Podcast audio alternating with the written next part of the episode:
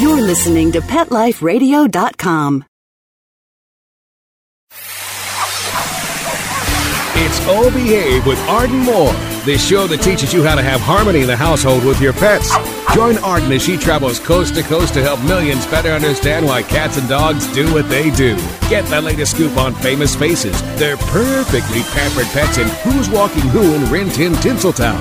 From famous pet experts and best-selling authors to television and movie stars, you'll get the latest buzz from wagging tongues and tails. Garner great pet tips and have a doggone fur-flying fun time. So get ready for the pause and applause as we unleash your O-Behave host, America's pet edutainer, Arden Moore. Welcome to the O-Behave show on Pet Life Radio. I'm your host, Arden Moore. Now, do you have a bored cat, or maybe one who looks more like a hairy ottoman? Or do you got that cat who scarfs down his kibble from the bowl, minutes later leaves you a mound of yuck on your favorite carpet? Guess what? What you feed your cat is certainly important. But as our special guest today will reveal, how you feed your cat is also critical to his overall health. Our special guest today is talented. She's very compassionate. She's a veterinarian. That means she's been to school for many years. And she now has tapped her inventor skills. She's created a scientifically backed new way to feed cats. It's called the No Bowl Feeding System. Please give pause and applause to the remarkable Doctor Liz Bales. Welcome to our show, Doctor Liz. Thank you so much for having me. All right. Now, folks, Doctor Liz Bales is revolutionizing the way cats eat with the goal to improve their health and, yes, their catitudes. And she's going to let the cat out of the bag, or I guess we should say the cat away from the food bowl, right after we take, there you go, right after we take this commercial break. So sit, purr, groom. We'll be right back. Time for a pause. For furry ones, actually, sit and stay. O-Behave will be right back.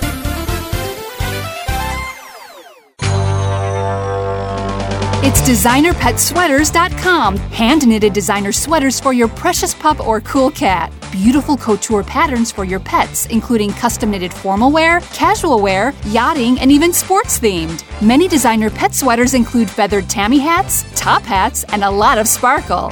Each sweater includes leg loops, front paw sleeves, and leash opening. Visit Designer Pet Sweaters dot com to order your four-legged fashions today. Your pets will stay warm for the winter and be runway ready. Large or small, we fit them all. Designer Pet Sweaters dot com.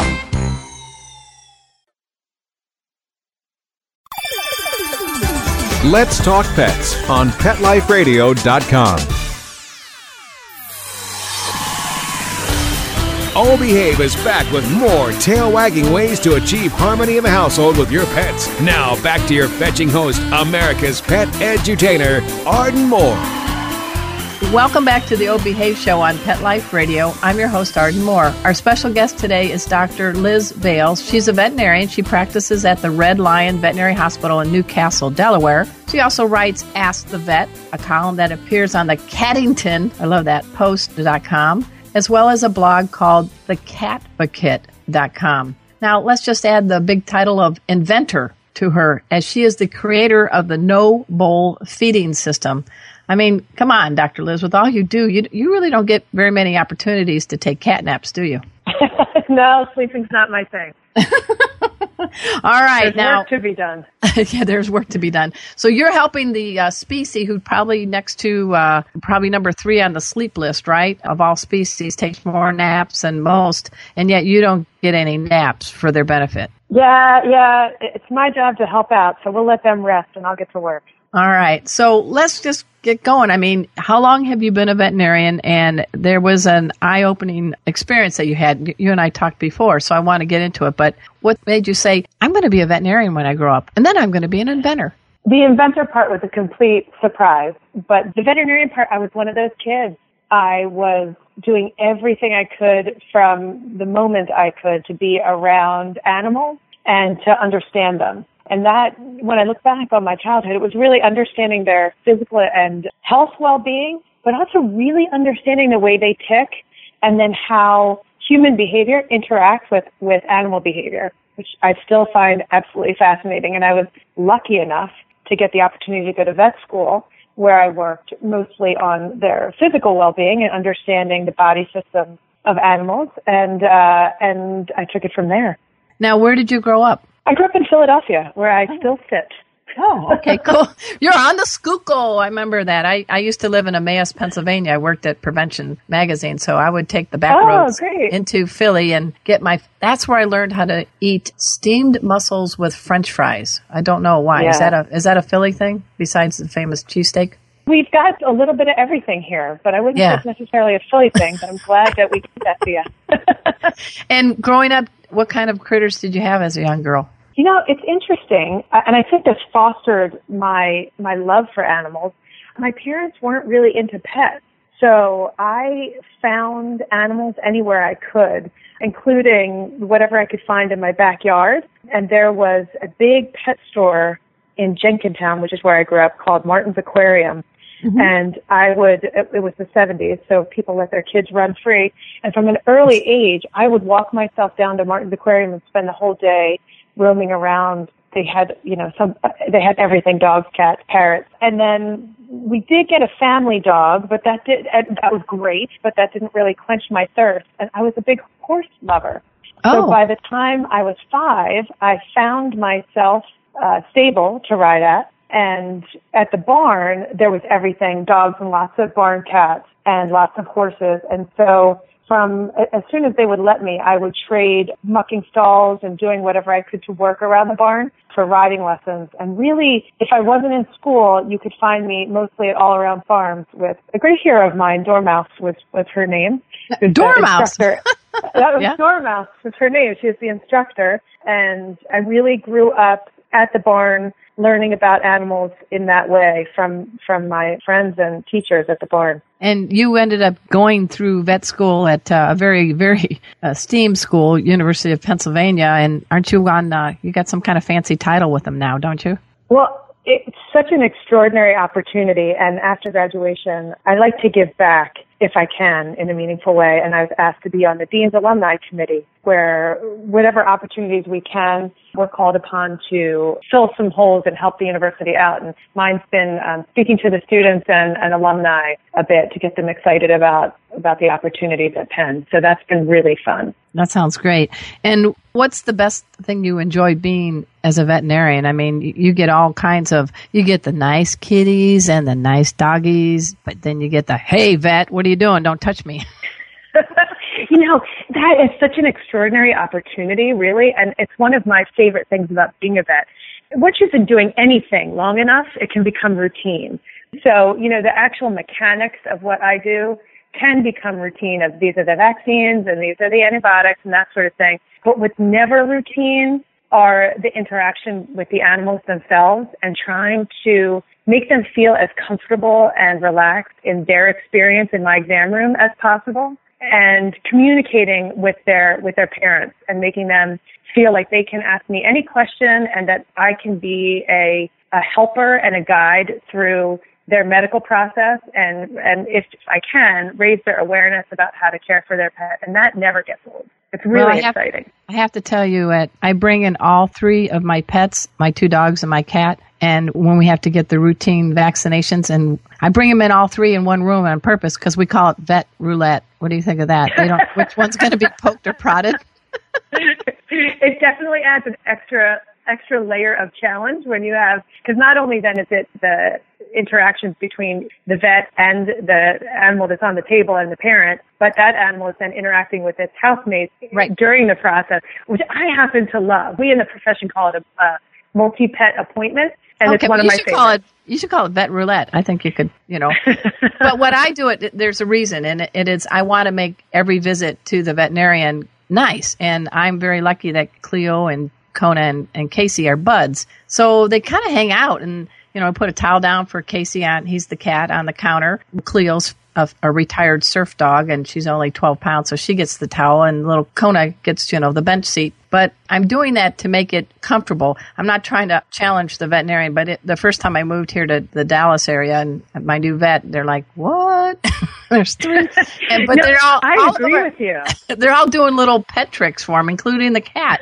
And then Doctor Shiplove's like, can we have your pets come every visit? Because these are the easiest pets to, to handle. But you're the vet, but you know what I'm talking about. I want them to well, be you know, at ease. We agree with you in the veterinary profession. And there's a real, you know, at, it, I think it's hard to put yourself out of your pet parent's shoes in the exam room and imagine what it's like to be a vet right. uh, on the other side of the table. And we have a lot going on, and we want to make sure that we handle the medical side pristinely for every single appointment. And that's a lot to think about. It's, it's you know, there's a lot going on on that side. But there's been a lot of focus and attention lately on making sure that we remember the humanity of the pet parent and really what that experience is like on an emotional level for, for the animal that's on the table. And, and that's something I personally find really rewarding. And I'm re- very excited to see. Can I mention the movement? Yeah, because we've had Doctor Marty okay. on the air. Go for it. We need to educate. And then we're going to come up with another word that you've created. So go for it. Say those so words. I'm, I'm really excited about the Fear Free movement. Really, really excited. And, and I've had the chance to meet Doctor Becker and learn a lot about it. And now I'm going to be contributing to Fear Free uh, with Yay. their environmental enrichment information. It's such a, an exciting time to take a step back and reevaluate what that experience is like from the other side of the table and, and make sure that we make it a positive one and not just race through our work. And and I would encourage the pet parent to think about trying to look at their veterinarian in a fear-free way, to choose a veterinarian that you feel you can communicate with, you can ask questions of. We want to answer all your questions, but if you don't bring it up, and you think of it when you get home and then you're angry that you forgot to ask it, that's not helping anybody. So we don't want to make you feel intimidated. We want to make you feel happy and comfortable and like you can ask us anything. So think about the relationship that you have with your vet and choose one where, where you can have that sort of fluid conversation and uh, everyone will get more out of the experience. All right. Well, it's time to get the cat away from the bowl. And you and I talked earlier. I, I do write the nutrition column for Catster magazine, and this is what sparked you on my show, is the fact that not only are you a very compassionate, well-knowledged veterinarian, but you realized there's something wrong, and there's more and more cats that are living indoors, and they're just frankly bored out of their head, and every day they get a bowl of kibble or maybe a little wet food too, and I can just hear the sighs of cats all over America and the world. Oh, great. So be the cat. Tell me what's going on inside our cats' minds and what sparked you to say, we we got to change this up. This is not going well. So it's kind of a big topic, so I'll try to try to slice right. it up. We only have four hours sense. left, so go for it, Doctor Liz. Great. And I'm going to need a chalkboard and some Okay, chalk. okay. But the, one of the really important things to understand is that cats are hunters. And they are what we use the word predators. They actually need to hunt. And that can be shocking to you when you're sitting in your living room with your adorable, cozy cat sitting on your lap that they're a predator. But whether you want to acknowledge it or not, that is the way nature made them. And by not providing the ability for them to carry out their predatory instincts in the indoor environment, we're actually making them sick. There's a lot of data in so many different categories, but we can look at, at obesity, for instance. Right now, fifty-eight point two percent of cats in America are overweight or obese, and that number is up ninety percent in the past decade. So uh, that alone says, and in the past decade, there's been the rise of the popularity of wet food, and there's been the rise of the popularity of raw food. That's all happened in the past decade. So what I think you summed it up when, when you opened our interview today, that how we feed our cats is just as important as what we feed our cats. And in that same decade, the recommendation of keeping cats indoors has been strongly asserted by the veterinary community. And, you know, just in the past twenty-four hours, I have been made aware of three cats in my circle that have been hit by cars outdoors. So keeping them indoors is really safer. I mean, we've got cars, we've got fights, we've got infectious diseases. We have cats are also prey to different uh, to other animals. So we do recommend that you keep them indoors, and we're very aware of that now and, and really pushing that.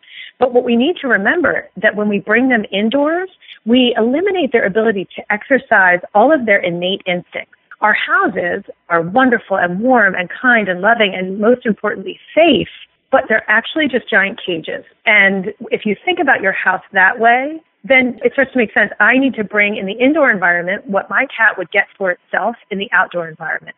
So understanding the science of the natural hunter in the cat is really critical to being able to understand how to provide for them in a way that's healthy in the indoor environment. And you talk about the seeking circuit, and, uh, you know, there's kind of a mantra you can help us remember. So tell us about what the seeking circuit is.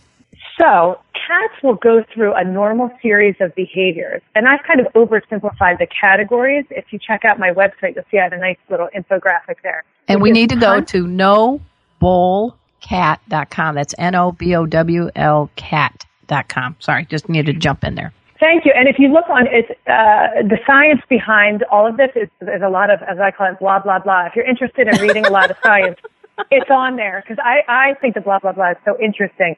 But cats need to hunt, catch their prey, play with their prey before they kill it, and then groom and then sleep. And that's the seeking circuit. Hunt, catch, play, eat, groom, sleep. In hunt and catch, those behaviors can be broken down into more specific stalk, eyes. There's more to it, but but that's the simplified version.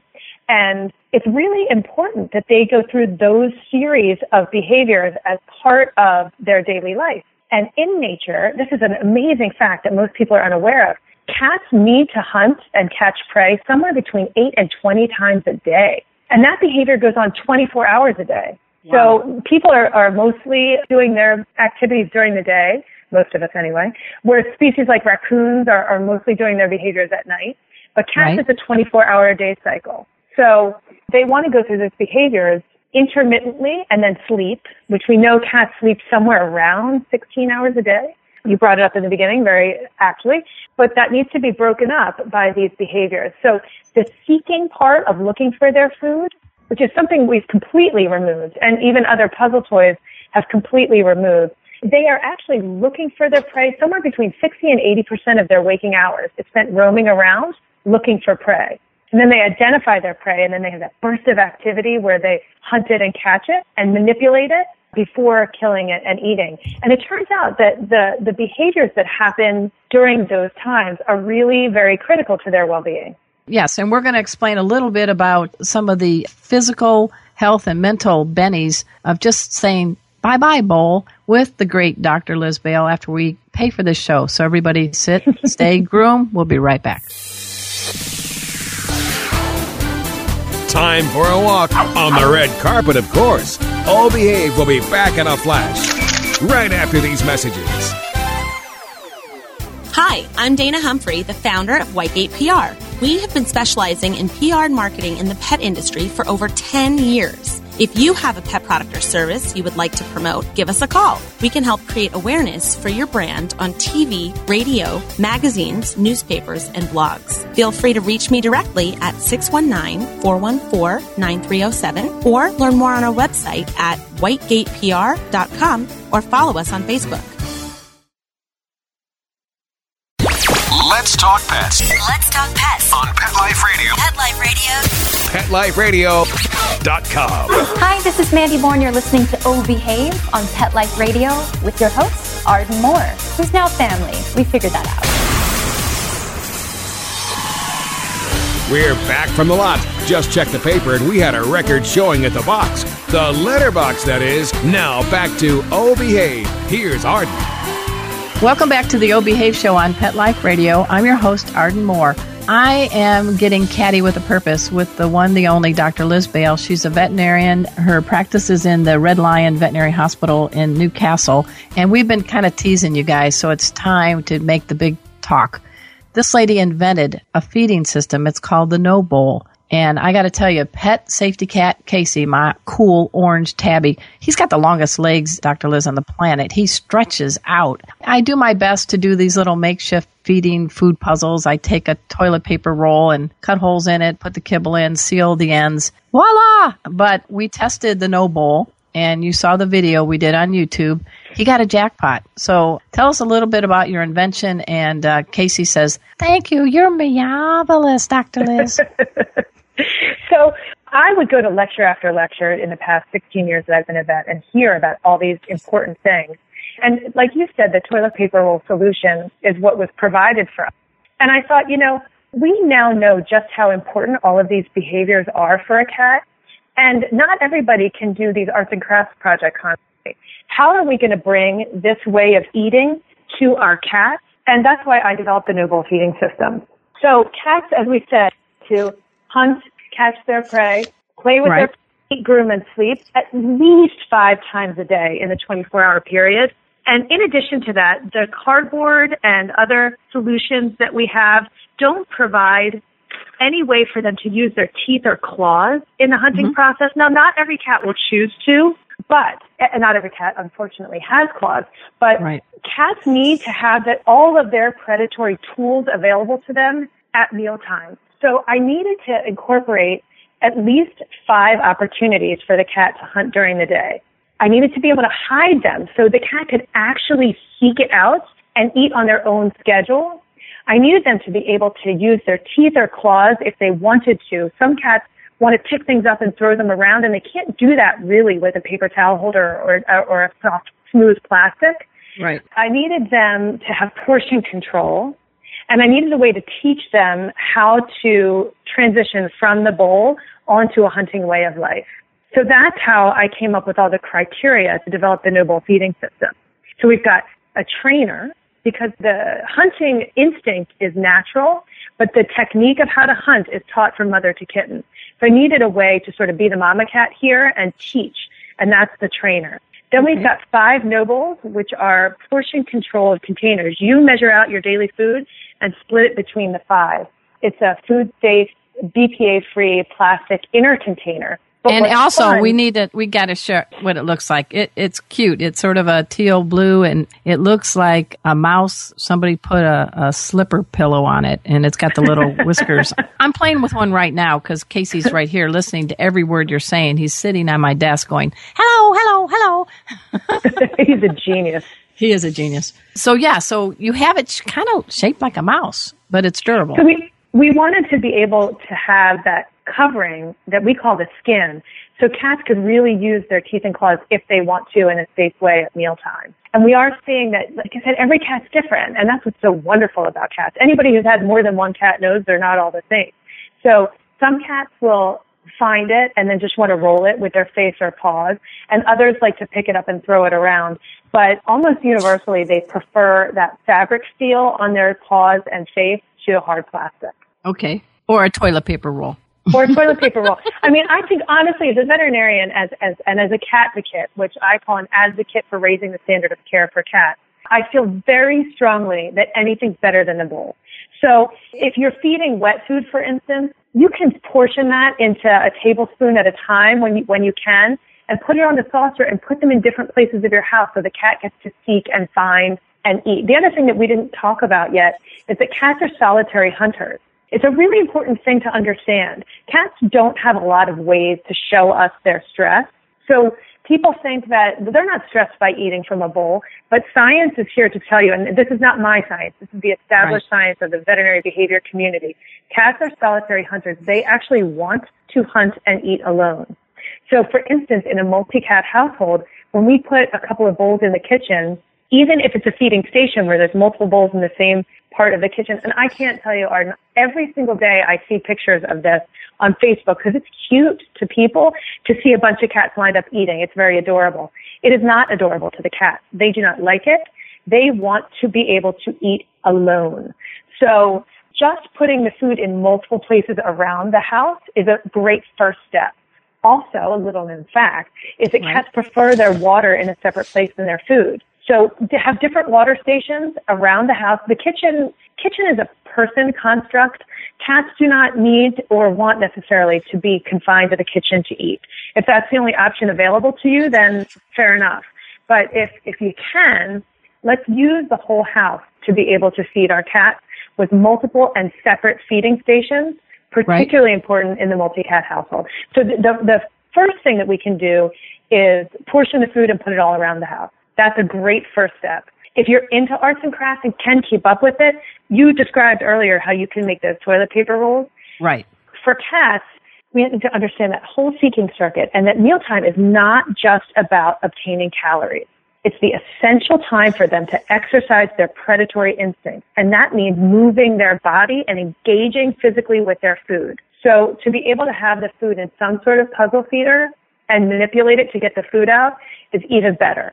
And then to be able to have the portion control in different locations in the house, have that fabric covering to be able to interact with the food is what I feel. And the veterinary community is really on board here as the optimal way to feed your cat. I've been so lucky with my, my affiliation with Penn to be able to talk with the leading veterinarians in the world, actually, um, from iCat Care, Doctor Sarah Ellis, who wrote a wonderful book. I hope I get this title right. Yes, You Can Train Your Cat, The Trainable Cat. I should get that right because Sarah is a magnificent veterinarian. And she's in England. And Doctor Sarah Heath is also an incredible behaviorist from England. Doctor Tony Buffington, who's at um, University of California Davis. I've been able to go around the world, really, and talk to the leading veterinarians to find the best ways that I can to meet all the natural instincts of cats and put it in one system to be able to, to, to deliver it. And and that's super exciting for me. Like it, like I said in the beginning, I never intended to be an inventor. Right. Well, you and, actually, I do have to give a shout out to Doctor Tony because he's been on our show, and you ha- you called him something, and I'm all shook up when I heard you say, what do you call him? I call him Cat Elvis. Okay. Uh, to me, to me, he's an icon. Right. You know, I learned his research when I was a student, and he has spent his career in a really smart way uncovering the layers of what seemed like a simple problem of cats peeing outside the litter box. It's not simple at all. It's what we call multifactorial. There's a lot of different components to why cats would urinate outside the litter box. And he has spent his career understanding that and trying to find the different ways to help cats.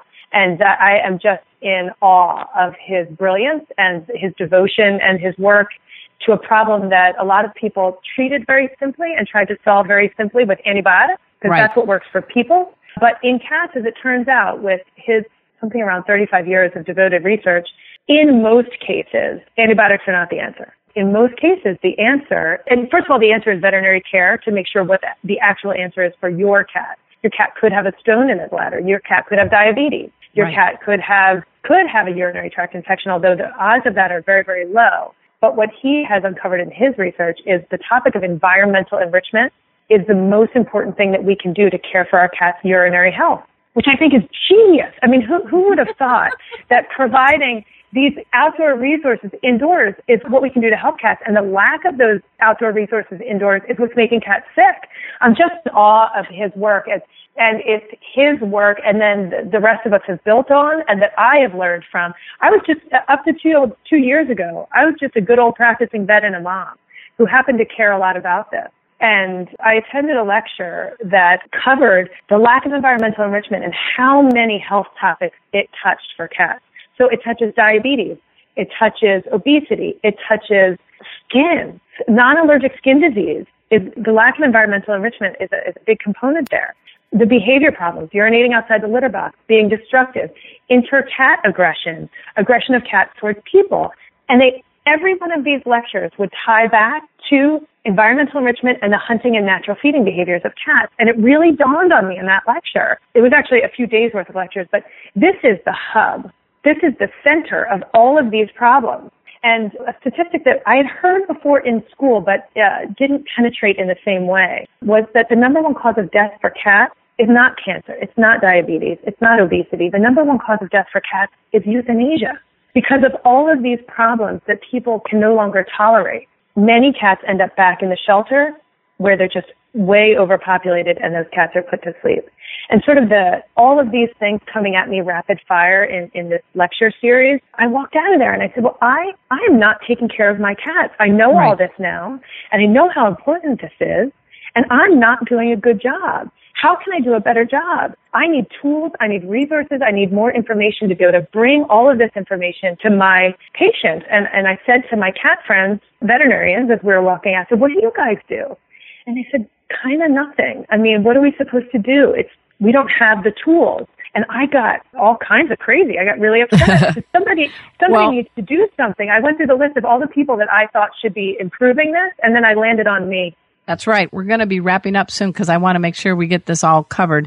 You also not only have gone to those lectures and had that wake-up moment, but turns out you went to somebody's birthday party. And the father is a is somebody that helps inventors. I want to kind of give the short version of it because I really want people to know this is a new product. It's called No Bowl Feeding System, and you can go to No Bowl Cat dot com. And Pet Safety Cat Casey has has demonstrated he loves it. But fate comes in different places, right? Like kid birthday parties. It really is. If there was, if there's a kitty godmother up there who's taking care of us all. When I got home from that conference all excited, I went and drew exactly what I could do to fulfill all these needs. But nice. Then I looked at it and thought, well, what am I going to do with that? And the very next day, like you said, I was at a kid's birthday party and um, happened to be talking with, with uh, the grandpa of the kid and um, said, well, what do you do? And he said, I'm an inventor and a medical device manufacturer. I said, you have got to be kidding me. You sit down. Yeah, sit, stay. Good. And I, I told him all about my dream and my vision, and he believed in it and got some other people on board to believe in it, too. And you did a Kickstarter, didn't you? And you, you, you blew, did. You blew the uh, limit. What you thought you were going to have to raise, you went above and beyond. That shows the interest and the need, I think. It really does. And and since the Kickstarter campaign, because we did so well on Kickstarter, it got a lot of media attention. And the great thing that's happening is that this information and the natural feeding behaviors of cats are becoming a topic that everyone's talking about. And that makes me really excited. And now we have the solution. So I ordered one, and Casey loves it. I might put my food in there next time. I can put some nuts in there or something and bat Mini it around. Mini M and M's are nice. Yeah, yeah, yeah. yeah. Slows you down. Yeah, I look good. But, you know, people think they have to have cats on feeding schedules, and, and you're kind of busting that mindset.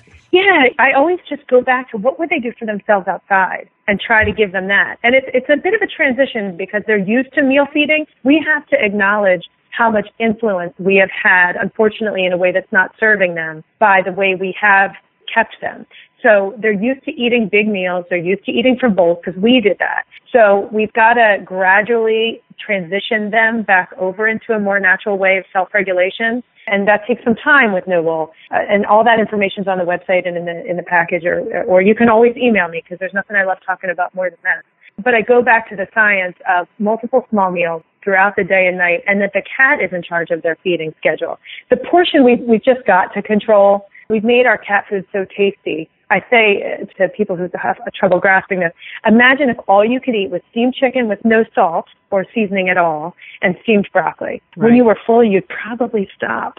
Right. But we have such delicious food that it makes it hard to self-regulate. And we've done the same thing with cat food. It's very rewarding for a human to see their cat really enjoy their meal. And so we've made our cat food very palatable, which is a fancy word for yummy. And so we sort of handicap them in their ability to self-regulate. So we've got to do that. We've got to know what's a healthy daily, I call it daily ration. So how much total food in a twenty-four hour period should a cat have? And we, we do have to monitor that and then divide it up into the multiple small meals. And then we hide it in the beginning. Again, they need to transition. From the beginning, you hide it really simply in the kitchen, right where they would have eaten. And as they catch on and perfect their technique, you gradually hide it more and more difficult to the point where my cat, Carlos, can actually, I put a No Bowl inside a shoebox. I put the lid on the shoebox and I hide the shoebox. And wow. He can find it. We have so underestimated their abilities. And, and, and Arden, he purrs the whole time he's doing it. So he, he hunts for it. He finds it. He gets the lid off. He interacts with it and then he, and gets all the food out and then he eats. And he's so happy the whole time. And he's a healthy weight. And he's a Sphinx, isn't he? A Sphinx cat? Well, I was going to say, I, it's very easy to tell if he was, were to become overweight because he's not wearing any kitty clothes. You can see yeah. It's swimsuit season twenty-four seven for Carlos. That's right. Well, so he, um, yes, he is a Sphinx. And I know this is a very, I can tell you, you're very passionate about this. And I think that's why it's successful, because it's almost like, uh, like you said, the kitty godmother somewhere up there said, this is going to work out. You put a lot of labor into this. This is a new product, but I think it's going to revolutionize and better the lives of indoor cats. And I even see on your blog that uh, you've gone across the pond and uh, the No Bowl feeding system is now there in the United Kingdom. It is. We are available in the U K and with the support of, of the veterinarian and the veterinary community over there as well, which is super exciting. And we've had e- emails in the past week from Austria, Australia, Germany. Again, it's not my science. So veterinarians around the globe have all been exposed to the same science, but without a solution. So it's super exciting to think that we can be on our way to providing for our cats what they can, what they need. An indoor cat eating from from us that we are serving inside. We need to serve their predatory souls, not just their bodies. Oh, nice. That's a very good one. I'm going to get that tattooed. You know what? Maybe we can go together, Arden. Yeah, yeah. We'll just have to, well, don't want it too big, but yeah, that could be interesting. Um, and I do hope one day that Pet Safety Cat Casey and I can meet you in person. We do travel a lot and give pet health, behavior, and first aid classes. And he does purr like a Mack truck. And uh, he's like loving you. He's like, he's writing, "Dear Doctor Liz, I love my novel. Because I have to live with five friggin' dogs." Right, Casey? And that's another thing, Arden, that, that it's really difficult for, for us pet owners to to understand that just because we have five dogs does yeah. not mean that our Casey doesn't need what he needs. You are the steward of his well-being in addition to the dog. So you got to take that on. And I've read what you've written. You're doing a really good job of finding ways for him to hunt in privacy, because a, right. a cat does not, as much as a cat does not want to eat at a, at a dish with six other cats, a cat really doesn't want to eat with a dog. And you're doing really interesting things to figure out. Every household's different. Our feeding schedules are different. Our kids, our commitments. How can we, in our realistic environment, find a way to serve our dog and care for our cats? Because, frankly, the dogs are always getting what they need. That's and the right. cats are kind of getting shafted. Well, I do like where when I call treat time, they all come. Ready for it? Let's see. Kona, Cleo, Jeannie, Maddie, Gracie, and then Casey. And they line up, and the cat pushes to the front, sits, and gives me a paw and gets a little treat, and all the dogs there have to sit go. and wait. But I am trying at least a few times to have his meal time be in my office here with the door shut, because, you know, the dogs, you can hear them going under yeah, the um, yeah. door. But Casey's like, ha, ha, ha, doggies, I'm on the hunt. Um, now, I think we, it's a really important thing for us to talk about is that we can do it. Shut right. the door. And, you can do and, it. Um, we are speaking with Doctor Liz Bales. She's the inventor of the No Bowl Feeding System.